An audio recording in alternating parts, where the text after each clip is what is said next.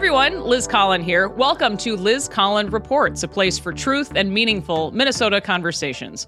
On the podcast today, we have attorney James Dickey of the Upper Midwest Law Center in studio. Thank you so much for being here, James. Good to see you. Thank you, Liz. Nice to be here. And you are coming off a big win at the Minnesota Supreme Court last week dealing with the hiring of Minneapolis police officers. But let's catch our listeners and our viewers up, up to speed about, about what happened because this was a pretty monumental day.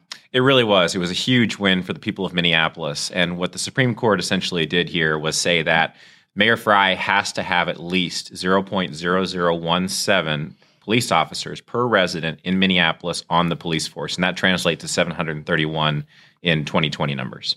And the next date you're looking at is August 1st. But what will now happen? This is basically kicking the issue back to the lower court. Exactly. So the Supreme Court said that the district court had originally properly issued the writ of mandamus, forcing Mayor Frey to actually have that number of police on the force. And so now the district court is has required Mayor Frey to actually show cause as to why the Minneapolis police force is below that number. So you're going to be going up against the city of Minneapolis, and there will be arguments here on, on both sides. What are we doing uh, to hire police officers, and and what are we not doing, essentially? Exactly. So the city will present their evidence as to what they have done. They could they can technically get off the hook, so to speak, if they can show that they have a valid excuse for not complying with the writ of mandamus.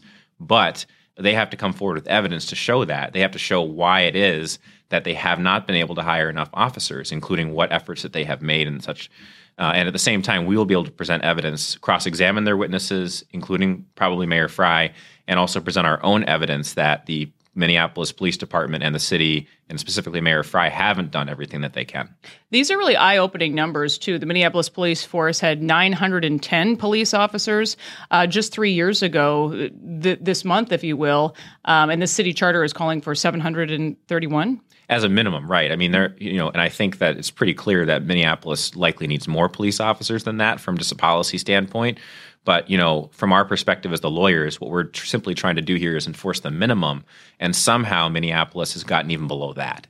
And give us a little bit more background on these uh, eight residents who came forward and said that the city isn't safe. We need to, to do something about it. It took some courage for them to, to step forward and, and be on that side, if you will. I'm not even sure if all these residents still live in Minneapolis because of everything that, that has played out, but how are they feeling about this issue at this point? Well, they're, first of all, really happy about this victory in the Supreme Court. Um, this vindicates the two and a half years of effort on their part to get to this point, uh, and specifically related to uh, them fighting back against what has been this movement towards defunding. Um, they recognize they are they they're eight residents of the north side of Minneapolis, and they recognize the need for a police component on the streets of North Minneapolis in the fourth precinct to ensure that there are deterrence in effect against the criminal element there. We've heard that the police force has lost about a third of, of, its officers. It seems to fluctuate around that 600 number. It's kind of even hard to, for I'm sure you guys to get at a, a, an actual number. Well, you know, it's funny you say that because when we uh, when we originally um, uh, got the writ of mandamus, uh, the police force had projected that they were going to continue to, to decline. And it turned out that public reports actually show they declined even further below what their rosy projections had actually indicated. And by rosy, I mean still illegal and below the charter, but higher than what they actually end up having. Um, and it looks to us that uh, based on the last um, submission to the court by the city to the Supreme Court, um, the city had about 610 officers, and I think 39 of those were still on continuous leave. Uh, the most recent reports I've seen indicate somewhere around 620. But again, with 40 officers on continuous leave, you have an effective component of only 580 or so officers. So this is all well and good, um, but who wants to be a, a, Minneapolis police officer? And still, the city council, some are still calling for the, the police to be defunded that are current uh, city council members. So you expect some of these issues to come up in court? I do think they will come up in court. And, you know, the, the, the Supreme Court held that the city council had provided enough funding, at least on their budget documents, to satisfy the uh, requirements under the city charter. Um, but I do wonder, you know, to the extent to which Mayor Frey and others will testify that the money that they currently have is not enough to entice officers to come to Minneapolis. And if that's the case, then I think the city council is not done here. Um, so, you know, to, to some degree, what we're going to see in, on August 1st in this hearing is going to be about what efforts have been made and what more could have been done in the city of Minneapolis to hire more police officers. And is that the point, in a way, this is really an unprecedented case uh, we're seeing play out um, in, in Minneapolis, but other cities can then look look to this, and the hope is that this isn't allowed to happen again. Right. I mean, other cities have every right and ability to pass a uh, charter amendment similar to what Minneapolis did in 1961 by the way, uh, in creating this minimum police force requirement. That can be a bulwark against police defunding. And our state legislators also have the opportunity at any time that they want. They could pass, for example, a law that requires that every city of the first class in, in Minnesota, you know, Minneapolis, St. Paul, Duluth, uh, and uh, Rochester, that they also have a minimum police component, just like Minneapolis does. So there are different things that individual citizens can do and legislators can do to address these threats of police defunding. A case that so many people are watching. We obviously wish you the, the best of luck come come August 1st. Thank you. I know Upper Midwest Law Center is in the middle of several big cases that you're going to provide uh, updates on, but let's go back, rewind a bit to the pandemic and seeking damages um, from some of the decisions that were made by Governor Tim Walz at that time. Yeah, so we originally filed a lawsuit in May of 2020 uh, against Governor Walz's selective shutdowns of businesses and churches in Minnesota. And you know, at that time, there was kind of a groundswell of opinion, realizing, hey, this is really bad. This is not what's supposed to happen in good government, and this is trampling on the rights of individual citizens. But it wasn't always so popular, you know, right when the uh, the pandemic started happening. And so we filed that lawsuit, and actually, about a year after we filed the lawsuit, the uh, district court the federal district of Minnesota delivered us a big victory and said that churches actually cannot be discriminated against and said that the, the, government's actions related to churches would be subject to the strictest scrutiny under the Constitution, under the First Amendment. And as a result of that, we immediately entered into a settlement agreement with Governor Walz, where he agreed that going forward, he would not treat churches and place, other places of worship in Minnesota any worse than the least restricted secular business.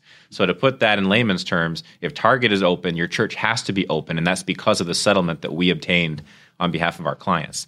And then the district court disagreed with us on whether businesses could get damages for um, Governor Walz shutting them down for two months. So we disagree. We think that's wrong. We appealed to the Eighth Circuit. They affirmed the district court, but they did so on kind of technical legal grounds. So we're currently seeking a rehearing from the Eighth Circuit Court of Appeals, and we're hoping that the entire Eighth Circuit, uh, the entire composition of the court, will overturn that and allow uh, Governor Walz to be held individually responsible for these damages. And these are two churches and three businesses that are right. part of this? Right. And the two churches have settled their portion of the claim because Governor Walz agreed not to discriminate against them anymore, which is the whole point of the lawsuit for them. And so we got a complete victory. And then with the businesses, there's three businesses and their owners who are our clients. I know you're also involved with a lawsuit against the Minnesota Pollution Control Agency, and this involves the California CARS rule that has been making news as of late. That's right. So we are representing the Minnesota Automobile Dealers Association in their lawsuit against the Minnesota Pollution Control Agency. And the point of the lawsuit is that Minnesota is not California, and Minnesota and Minnesotans themselves have sovereignty in the state and they cannot be required by the MPCA to give that sovereignty to the California Air Resources Board. So we sued the MPCA because the rule as it stands allows for whenever California makes a rule change is automatically imported into Minnesota related to cars and uh, and into their emissions. And we think that's simply a, a, violation of Minnesota sovereignty. You're saying the air quality in California is different than what we experience in Minnesota. It absolutely is. And in fact, part of our c- claim is that essentially what the MPCA has done for years now is to keep these uh, so-called maintenance programs in place that are not actually related to any greenhouse gases, which are what the rules uh, seek to regulate. And the problem with that is that that allows them so under their theory, to access the California waiver to make Minnesota's rules the same as California's for cars. But Minnesota is not California. The only uh, active non attainment area, as it's called under federal law, was in Eagan related to lead beginning in 2008. They've already at- attained compliance. There's no area in Minnesota that is not in compliance with federal nat- federal air quality standards. So Minnesota doesn't need California car rules. And you're also pointing out this supply and demand situation that the demand just isn't here. And that's exactly right. Our clients uh, have pointed out in the petition uh, that they filed with the Court of Appeals that you know, this is just not right that they should be forced to essentially purchase a fleet of vehicles from a manufacturer that there's no demand for in Minnesota.